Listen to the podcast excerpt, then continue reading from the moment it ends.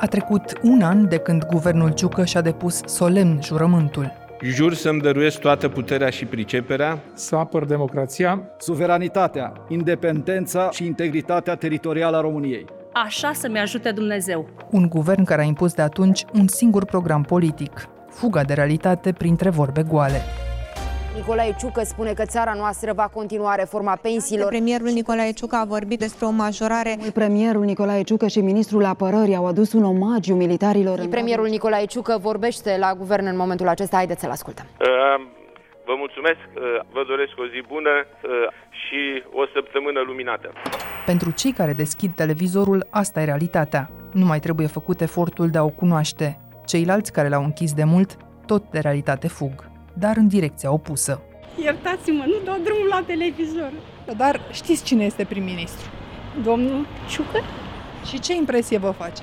Nu am văzut niciodată. Nu l-am auzit niciodată. Mă protejez neștiind.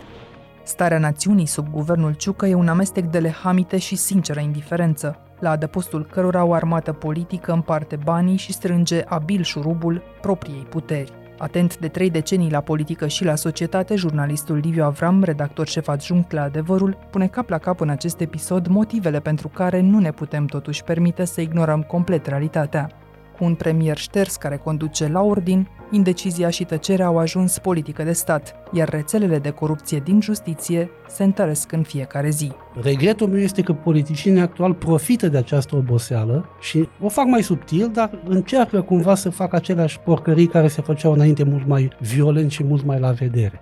Eu sunt Anca Simina și ascultați On The Record, un podcast recorder în care știrea primește o explicație.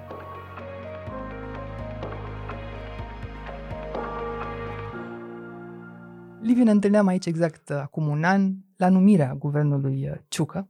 Încheie atunci cu o întrebare. Dacă oamenii ăștia vor uh, acționa cu oarecare decență într-o țară în criză sau dacă vor merge pe comportamentul haitei de lupi cu care PSD ne-a obișnuit la guvernare. Acum că a trecut anul, se conturează un răspuns? Păi cred că varianta B este mai corectă din foarte multe puncte de vedere, deși comportamentul de haită a fost oarecum mai discret, el nu a lipsit și mă refer aici la mai multe paliere de discuții, la economie, la modul în care a fost gestionată economia, la justiție, modul în care a fost gestionată justiția, la partea socială, la modul de abordare a diferitelor crize care ne-au tot lovit, unele au fost gestionate măcar decent, altele pur și simplu nu au fost gestionate E un amalgam, dar trăgând linie de sub, nu cred că bilanțul este neapărat pozitiv. Dar despre prim-ministrul însuși, ce ai zice că e de reținut la sfârșitul acestui an? Aici e problema domnului Ciugă, pentru că din activitatea domniei sale nu prea e nimic de reținut în acest an de zile. Nu știu să existe decât un singur uh, episod în care și-a impus voința și atunci a, a făcut o prostie. Și anume a impus plafonarea prețurilor lemn de foc la 400 de lei, deși se intrase în ședință de guvern la o plafonare de 500 de lei. Însuși purtătorul de cuvânt al guvernului a spus că asta a fost dorința domnului Ciucă, pentru că în scurt timp să vedem că a fost o decizie proastă și acum se caută tot soiul de soluții pentru că pur și simplu a dispărut lemnul de foc din comerț. Consecința este că au rămas oamenii fără lemne de foc. Aici este marea dramă seamă. Nu par să fi știut sau să fi învățat politicienii că ei au o decizie într-un cabinet, dar această decizie afectează milioane de oameni. A sedus faptul că ministrul a impus un preț mic, dar consecințele imediate și pe termen mediu au fost total ignorate și ele se văd acum. De câte ori se așează în fața unui uh, microfon, domnul Ciucă oscilează așa între platitudine și ezitare. Putem să Uh, gestionăm aceste fonduri. De altfel, nu odată a fost uh, comparat cu Viorica Dăncilă, dar nu neapărat pentru felul în care îmbogățește limba. Deci nu se pune problema că am luat o decizie, am stabilit un pachet care să nu fie siguranțat din punct... Cât uh, pentru poticneala asta la fiecare două fraze. Da, el are un stil aparte de a vorbi, dar nu ar trebui să fie un lucru care să ne îngrijoreze, ci faptul că nu pare să ia decizii. Întrebarea să... era dacă totuși intră în tiparul oamenilor de care putem să facem haz. Eu zic că da. Tocmai pentru că în pofida bățoșenii de militar, când e să ia decizii, se dovedește a fi foarte slab și nu face decât să execute dispoziții care noi bănuim că vin de la Cotroceni, de exemplu. Nu văd să aibă o minimă personalitate a lui ca prim-ministru, motiv și pentru care după un an de zile practic nu poți să-l rezumi într-o frază. Toți cei care au fost prim-ministri în ultimii 30 de ani puteau fi sintetizați într-o frază, mai favorabilă sau mai nefavorabilă lor. În cazul domnului Ciucă este cel mai greu de cuprins într-un denunț succint. Imaginea care a fost totuși proiectată pe ecrane e aceea insului greoi, dar neconflictual. Când nu sunteți la serviciu, ce vă place să faceți? Am o nepoțică. Muzică ascultați? Ascult toate, toate genurile de muzică. Aveți o formație preferată? Da, mi-a plăcut foarte mult YouTube. Îmi place și muzica populară. Un tip care lasă facturile și cumpărăturile în grija nevestei, dar care face, tace și face. Asta cel puțin își dorește guvernul să proiecteze păi hai în să exterior. Vedem ce face, pentru că de patru luni de zile se chinuie să găsească o soluție de creștere a pensiilor. De șase luni de zile se chinuie să găsească o soluție de plafonare a prețurilor la energie, la gaze, la electricitate. O grămadă de zone în care toată lumea așteaptă decizii rapide, logice, explicate și explicabile și uh, singurul lucru pe care par să-l aibă în minte, nu doar Ciucă, dar toți cei care sunt acum la putere, este cum să-și vândă mai bine electoral ceea ce decid sau nici măcar ceea ce decid, ci doar ceea ce promit. Pentru că în tot acest an am auzit doar vom face, avem de gând, vrem să, noi am vrea să, dar se opun partenerii de coaliție. Este deja un limbaj repetitiv care a ajuns să fie dominant acestei guvernări, acestei coaliții. Dacă am face totuși un efort și ne-am gândit la tine, cetățeanul Avram, e vreo decizie notabilă, una singură, care să-ți fi mișcat ție viața cu un milimetru în anul ăsta? Câtuși de puțin. Pentru că nu s-au luat decizii. Sau când s-au luat, au fost decizii proaste. I-am întrebat același lucru și pe oamenii pe care i-am întâlnit în drumurile noastre prin țară zilele astea, dacă au reținut ceva și dacă viața le-a fost influențată în vreun fel. Uite ce zic oamenii din Dâmbovița, de exemplu. Știți că se face un an de când avem guvernul ăsta, guvernul Ciucă. A făcut guvernul ăsta ceva care să conteze și pentru dumneavoastră? Chiar nimic. Deci dacă vine domnul Ciucă aici la poartă la dumneavoastră mâine din întâmplare, ce îi ziceți? Ce îi spunem? Dacă să dă cu PSD-ul și face ce face domnul Ciolacu, e bine.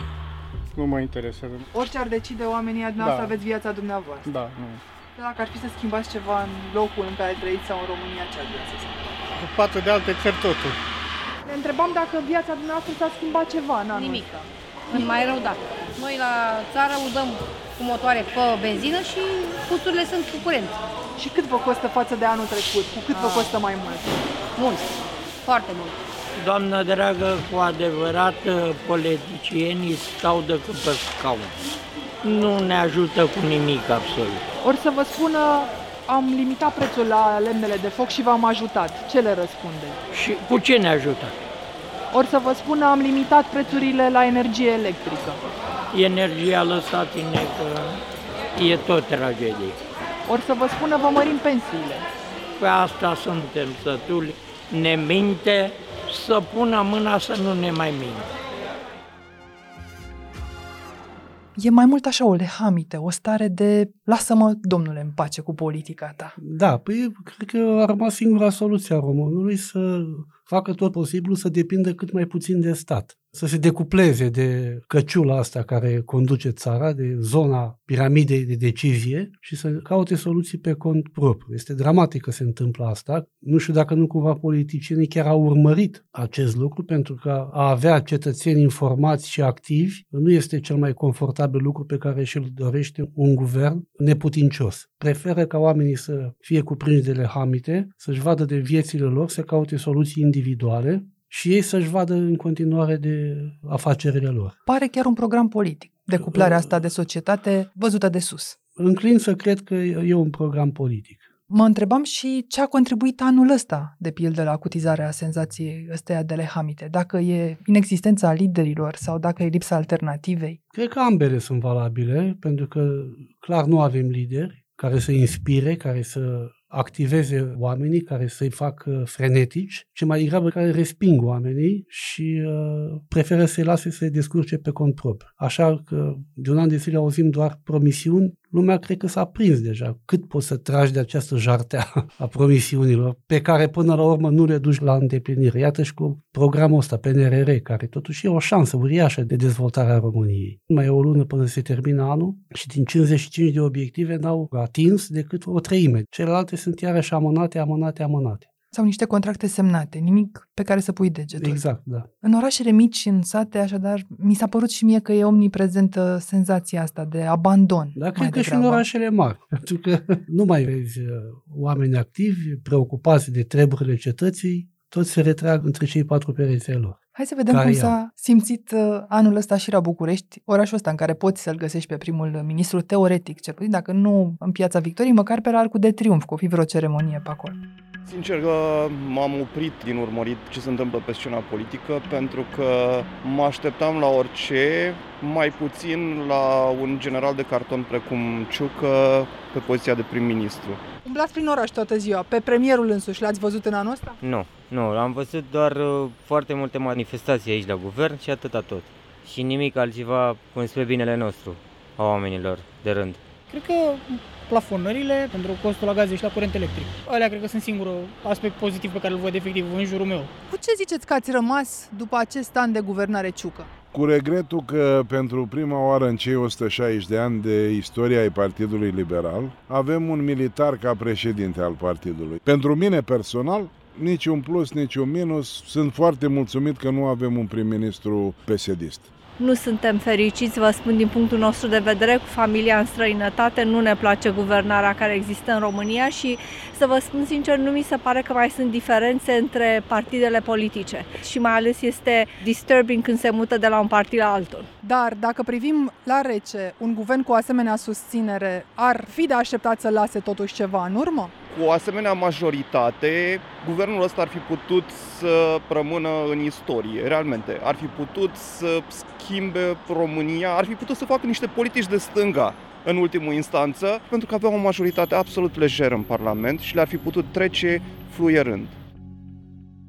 Ce a făcut însă Nicolae Ciucă cu această majoritate, Liviu? Păi chiar n-a făcut nimic cum remarca cineva, singurul lucru în care într-adevăr e notabil, dar nici nu puteau să nu-l facă, a fost această plafonare a prețurilor la energie electrică și la gaze. Și acum se chinuie de nu știu câte luni să o schimbe. Deja au schimbat-o de vreo patru ori, deci iarăși cu greșeli, cu... Cu intermediari lăsați acolo, da, care au da. câștigat mult de pe urma acestor uh, măsuri. Nu, nu știu ce s-a întâmplat în domeniul energiei, bănuiala mea este că au încercat o hoție, dar a venit criza și uh, le-a stricat planurile și acum încearcă să salveze și dintr-o parte și din cealaltă parte, dar e doar o bănuială, dar este mult prea puțin pentru o putere care se bazează pe aproape 70% din Parlament. Nu zic că puteau să schimbe Constituția, pentru că e complicat. Trebuie referendum și la lehamitea care este în țară riscai să nu treacă referendum. Dar uh, chiar și în cadrul actualei Constituții puteau să facă foarte multe chestii cu adevărat presante și urgente ca România să mai și respire, să mai și producă, să meargă înainte. Administrația, reforma administrației, zero.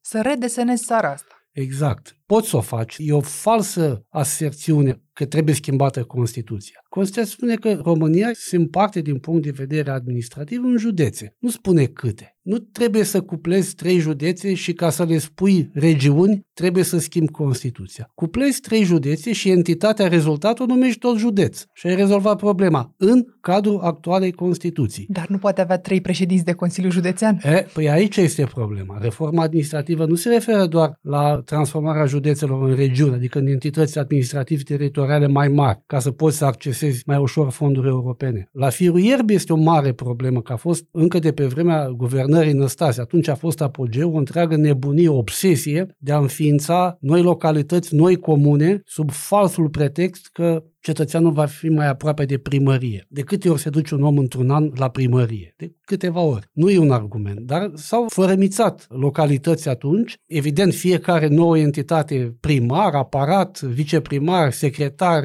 consiliu și așa mai departe, lucru care face ca administrația românească să fie extraordinar de bugetofagă. Mănâncă incredibil de mulți bani fără însă ca să întoarcă înapoi cetățenilor servicii pe măsură. Reforma în sănătate, e stopată de nu știu cât timp. Reforma educației e moartă.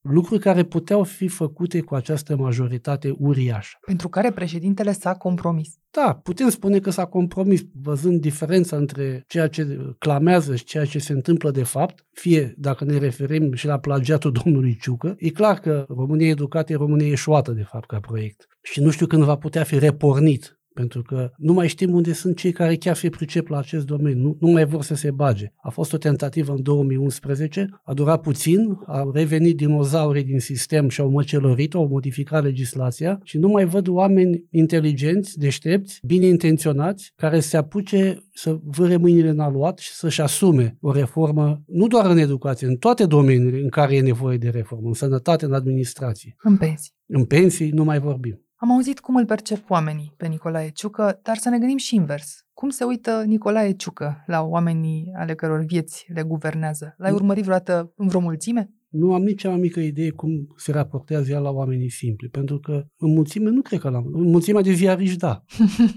Dar în mulțime, în relație directă cu oamenii, pe dacă e să-l comparăm cu, de exemplu, cel mai popular politician de la noi cu Băsescu, diferența este fundamentală. Băsescu căuta mulțime, se arunca în mulțime, părăsea grupul de ziariști ca să se ducă spre mulțime. Erau, bun, și alt tip de personalitate, fără doar și poate. Dar ca politician trebuie totuși să ai o chimie cu oamenii. Ciucă este un zid, un perete. La mulți ani, bună dimineața! Acest zid trece așa prin uh, mulțime și strânge mâini, dacă e posibil să fie mâini de militari sau de preoți, cu atât mai bine. În general, astea sunt uh, reperele pe care și le ia în mulțime. Rarisim a apărut într-adevăr în mijlocul oamenilor, de obicei sunt mulțimi controlate, mulțime de sportivi sau oameni dintr-o uzină pe care o vizitează și organizat așa le strânge mâinile. La Țebea, acolo unde a coborât în mulțime, huiduielile au fost și ele prezente, dar nu le-a dat nimeni decât așa, pe fugă la televizor. Domnul Nicolae Nelciucă.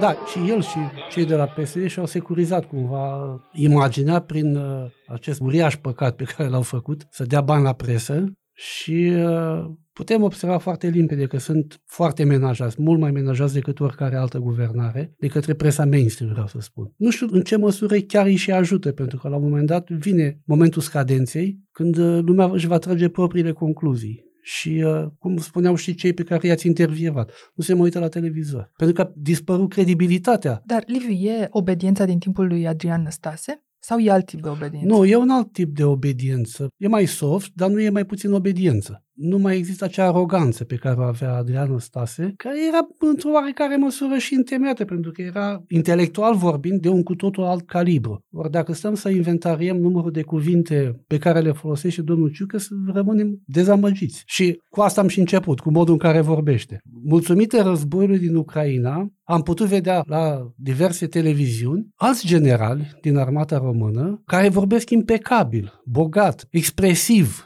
știu să explice chestiuni oarecum aride, militare, să le explice pe înțelesul tuturor. Nu m-aș fi așteptat. Trăiam cu impresia că în armată sunt oameni gen ciucă, care abia leagă două cuvinte și le repetă pe aceleași. Dar am văzut niște personaje absolut uh, fascinante prin modul în care știu să argumenteze și să explice conflictul din Ucraina, ceea ce înseamnă că nu background-ul militar al domnului Ciucă este problema, ci capacitatea sa intelectuală, indiferent că vine sau nu din uh, zona armatei. Observație de făcut aici ar fi poate tocmai asta. Nicolae Ciucă a ieșit o singură dată să vorbească despre uh, războiul de la graniță cu poporul și atunci a fost într-o declarație de presă filmată de cameramanul oficial și fără ziariști în sală. Bună seara! Traversăm o perioadă complicată, marcată de crize multiple. Nici o întrebare da, și o declarație un, montată. Un, un lucru surprinzător pentru cineva care a fost general, care se zice că a luptat în Orientul Mijlociu. Pentru mine este un mare mister cum de s-a implicat atât de puțin în a vorbi cetățenilor despre acest război. Mă așteptam să profite de background-ul lui militar, de general, ca să arate că chiar știe ceva meserie, adică a venit în politică cu ceva meserie la dânsul. Pentru că de asta duce mare lipsă de politicieni care au și o meserie. Luați orice politician și puneți-vă întrebarea așa. Omul ăsta, dacă nu mai e în politică, din ce își câștigă pâinea? Ciolacu, de exemplu. Sau Grindeanu. Sau Ciucă. Bode. Bode. Iată. De acest tip de politicieni cred că ducem foarte mare lipsă, care nu stau în politică să atârne în politică și de un partid sau de un lider de partid, ci oameni independenți care intră în politică pentru că chiar vor să facă ceva și dacă nu reușesc, din vari motive, că nu pot ei, că nu i-au lăsat alții, au la ce să se întoarcă. Or, nu prea avem așa politicieni. Îmi vine în minte acum numele lui Costin Borc, de exemplu, care a fost vicepremier și a fost ministru cât a fost, după care s-a întors la viața lui din mediul privat, continuând să aibă o carieră acolo. Nimeni da. nu i-a anulat nimic și nici la pușcărie nu e calea da, important, unică după ce ești din politică. E importantă și asta cu pușcăria. Da, deci cam după genul ăsta de politicieni tânjesc eu, dar din păcate sunt foarte puțini. Dar există oameni și oameni de afaceri. Și dacă pe Nicolae Ciucă îl găsești greu în mulțimi, alta e situația dacă festivitatea la care e chemat e organizată de Michael Schmidt, de exemplu, prietenul uh, și uh, vechiul om de încredere al uh, președintelui Iohannis. S-a consumat momentul ăsta la trei zile după semnarea contractului între Poliția Română și BMW pentru cele 600 de mașini. Se poate identifica un stil ciucă de a trata oamenii de afaceri? Nu cred că aici a fost ceva din stilul ciucă. Aici a fost o misiune comandată. A primit un ordin și l-a executat. N-avea de unde să se ducă el la așa manifestare din proprie inițiativă, pentru că nu avea legăturile, conexiunile, nu are de unde să le aibă. Acolo conexiunea a făcut altcineva și domnul Ciucu, ca bun militar ce este, a executat un ordin. Și sentimentul meu este că tot ceea ce face, cât de cât vizibil în spațiu public, o face ca urmare a unui ordin. Același general pune mare preț pe simbolistică. S-a simțit foarte în largul lui să mărturisească lui David Popovici, de exemplu, mi-am făcut un simbol al premierului. Mi-am făcut Partea salutului. Iar pe spate sunt scutul dacic și roman. Medalia unui premier Bun, e ceva aici obișnuit? Eu sechelă de pe vremea când era militar. Militarii au această apetență pentru simboluri din trecut și vitejismele poporului și un nărav pe care l-au toți politicienii și anume să se lipească de imaginea unui mare campion. Deci nici măcar din acest punct de vedere nu putem spune că domnul Ciuc a fost original. Cu aceste date, poate Nicolae Ciucă să se închipuie candidat cu șanse la prezidențiale în 2024? Dă semne că îl interesează?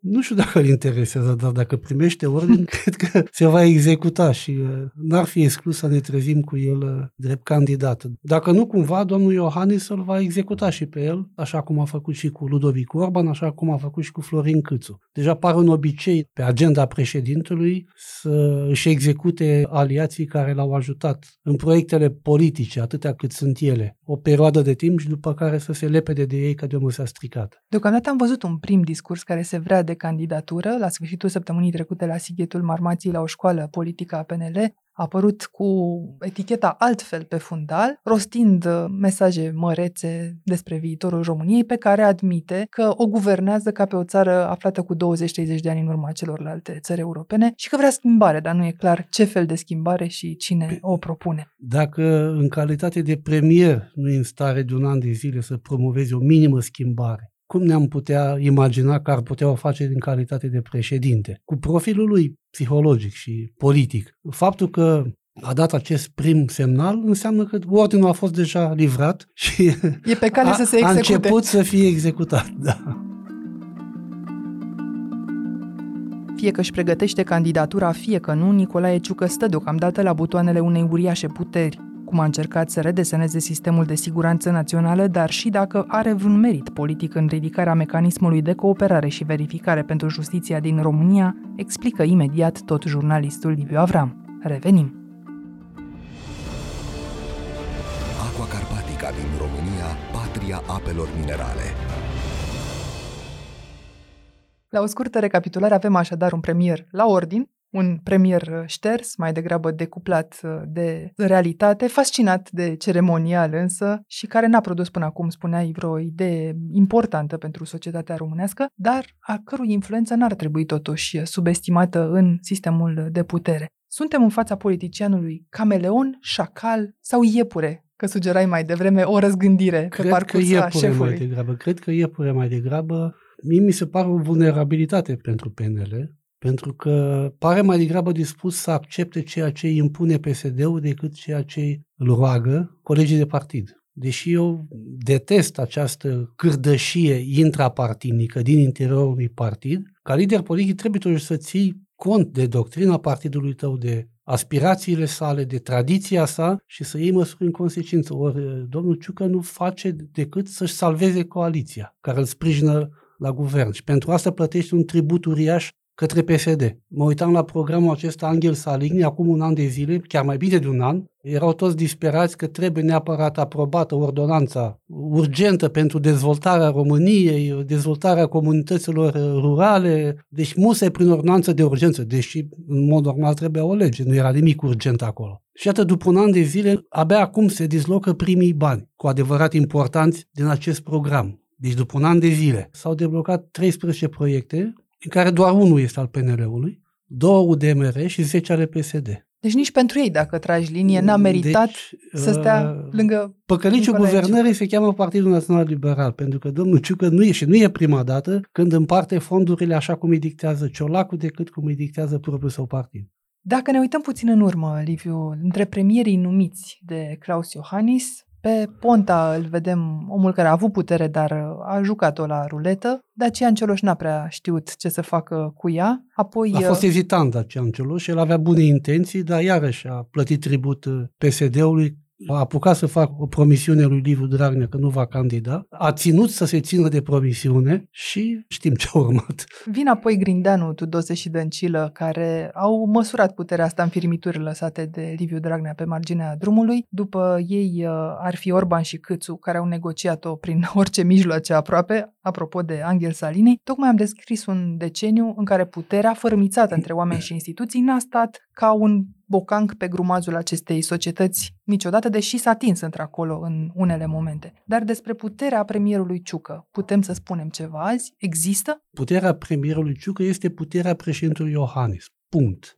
Fără rest. Eu nu văd să existe o zonă de autonomie a premierului, în care el să se manifeste autonom. Dar puterea președintelui Iohannis e enormă în acest moment și dacă da, se manifestă problema prin Nicolae președintelui Ciucă... Iohannis este că încearcă să acumuleze tot mai multă putere, să aducă tot mai multe instituții, indiferent cine le conduce, sub autoritatea sa, și după ce va avea toate aceste lucruri, toată această colosală putere, va constata că mai are din mandat o săptămână, din care două zile sunt weekend, că weekendul se respectă, nu? Deci cinci zile în care cu atâta putere și-ar propune să reformeze România, ceea ce este imposibil. Cred că ar fi trebuit mai degrabă ambiții mai mici, dar fezabile și realizabile și vizibile. O putere enormă pe care nu o folosește nimeni la vedere, înțeleg bine? Într-un final așa va fi. Că acum, cred că deja a acumulat cam toată puterea. Nu știu dacă a mai rămas ceva necontrolat, mai fățiș sau mai discret de președinte. Da? Acum deja... e Curtea Constituțională, Parlament, Curtea de Conturi, Guvern. Guvern. Și asta e puterea. Da. G4 Media publica în vară drafturile celor 10 legi ale siguranței naționale gândite în aceste instituții pe care tocmai le-am enumerat uh, parțial și puse la dispoziția guvernului să meargă mai departe cu ele, 10 legi și tot atâtea ziduri de întărire a instituțiilor uh, de forță, la umbra cărora Nicolae Ciucă a făcut așa un balet destul de atent coregrafiat. Nici n-a ieșit în față, nici nu se poate spune că n-a avut nimic uh, de a face cu povestea păi asta. a ieșit în față președintele și a reproșat celor de la G4 Media că au publicat așa ceva. Și că, s-au știe grăbit. sursele. Și că le știe sursele, da.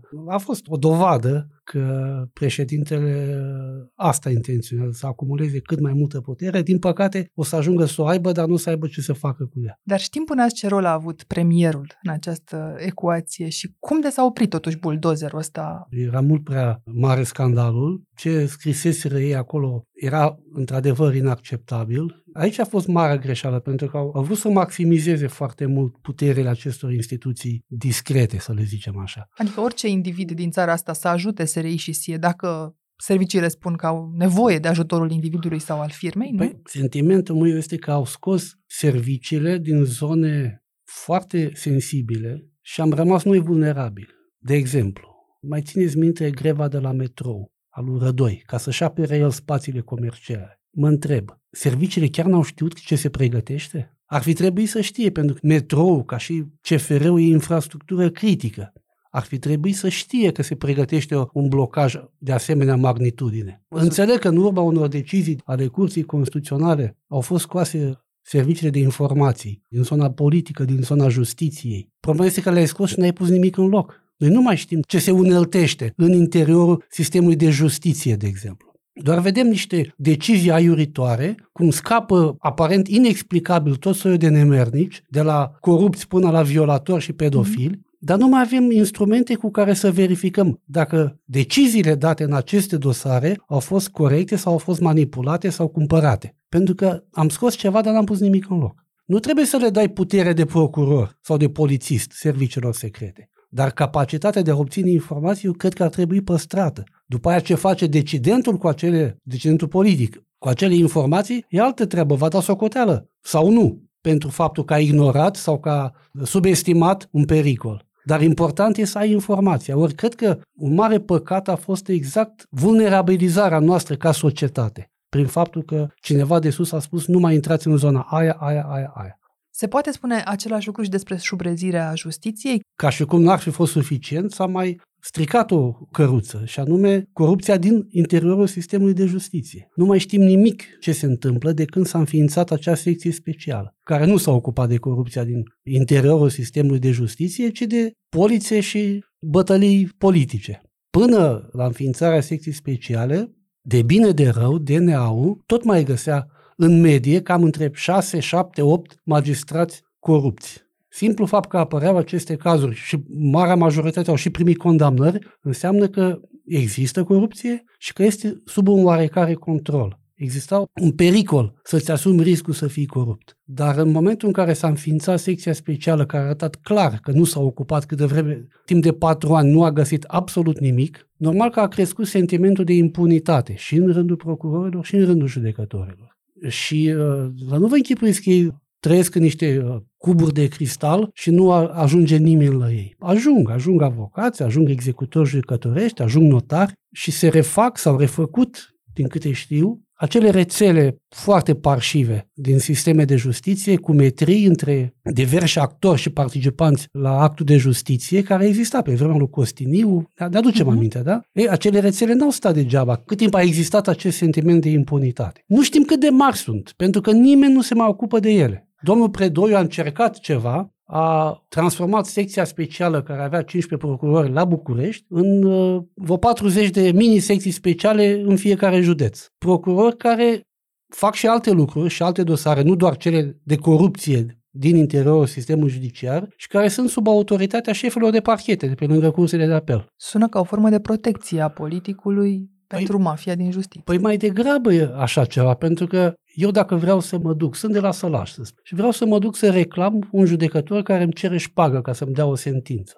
Eu unde mă duc? Și totuși cum punem uh, alături tabloul ăsta sumbru pe care îl descrii și știrea că se ridică mecanismul de cooperare și verificare după 15 ani, un succes declarat la Cotroceni? Ele nu sunt incompatibile, pentru că și uh, raportul MCV și uh, raportul Comisiei de la Veneția precizează expres ca deficiență care trebuie depanată această problemă cu noua secție specială, pentru că au înființat soluția predoiu, să zicem așa, de șase luni. Niciun dosar. Că nu desfințezi secția specială doar de dragul de a o desfința. O desfințezi ca să pui în loc ceva eficient, care produce efecte, care produce rezultate. Ori soluția predoiu n-a produs în șase luni niciun rezultat, zero. Și atunci e clar că nu e o soluție bună și sentimentul de impunitate al uh, magistraților corupți rămâne în continuare. Și sunt multe lucruri care încă trebuie corijate. Faptul că dispare MCV-ul este o chestie mai mult de imagine. MCV-ul de mult timp nu mai avea un efect concret. Erau doar sancțiuni morale, la nivel de imagine, sau se folosea, poftim, pentru povestea cu spațiul Schengen.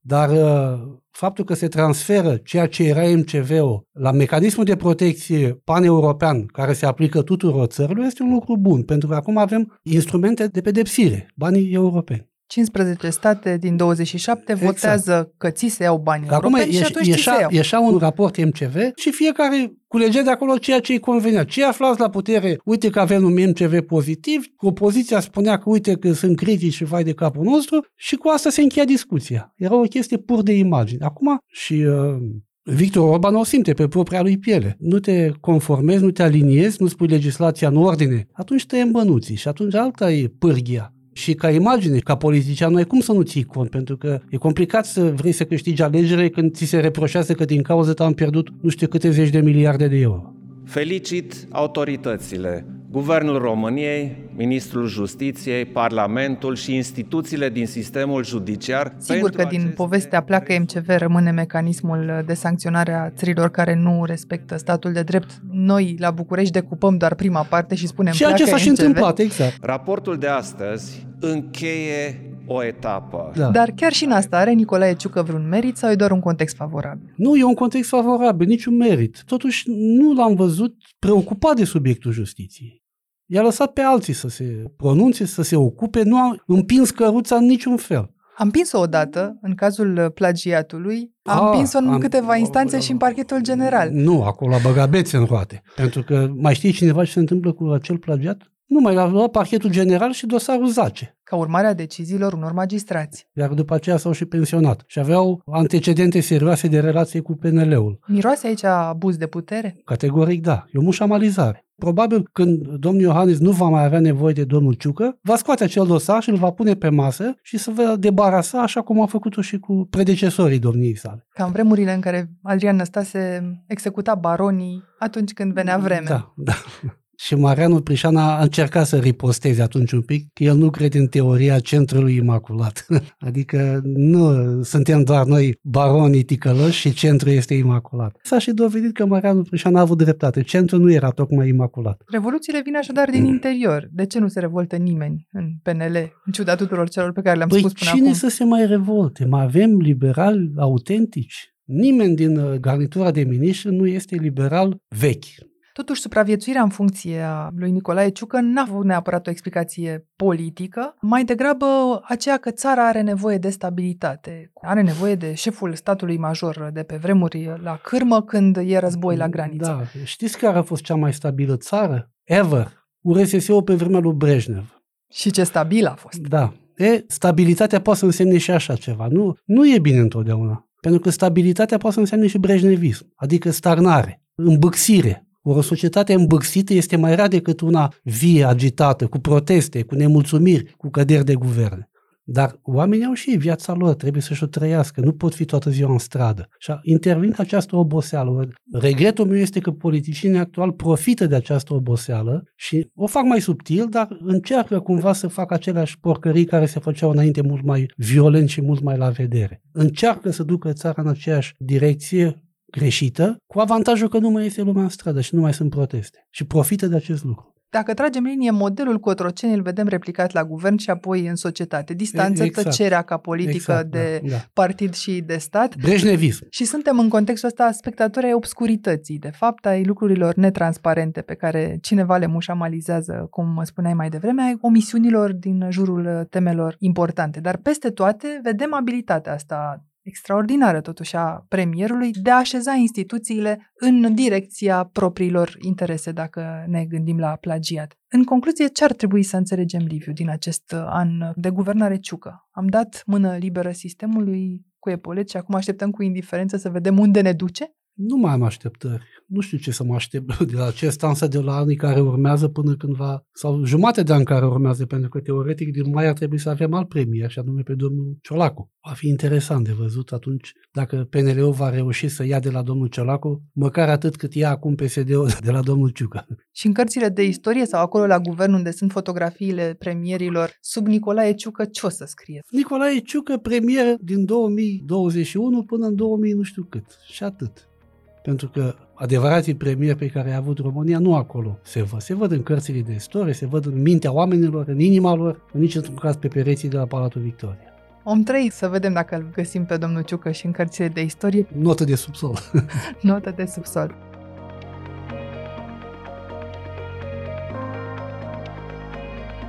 Ați ascultat On The Record, un podcast săptămânal produs de Recorder și susținut de Unicredit Bank.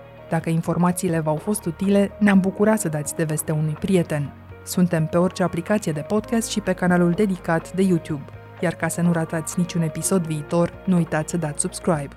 Eu sunt Anca Simina, iar acest episod On The Record a fost realizat împreună cu Filip Stan David. Până vinerea viitoare, toate cele bune!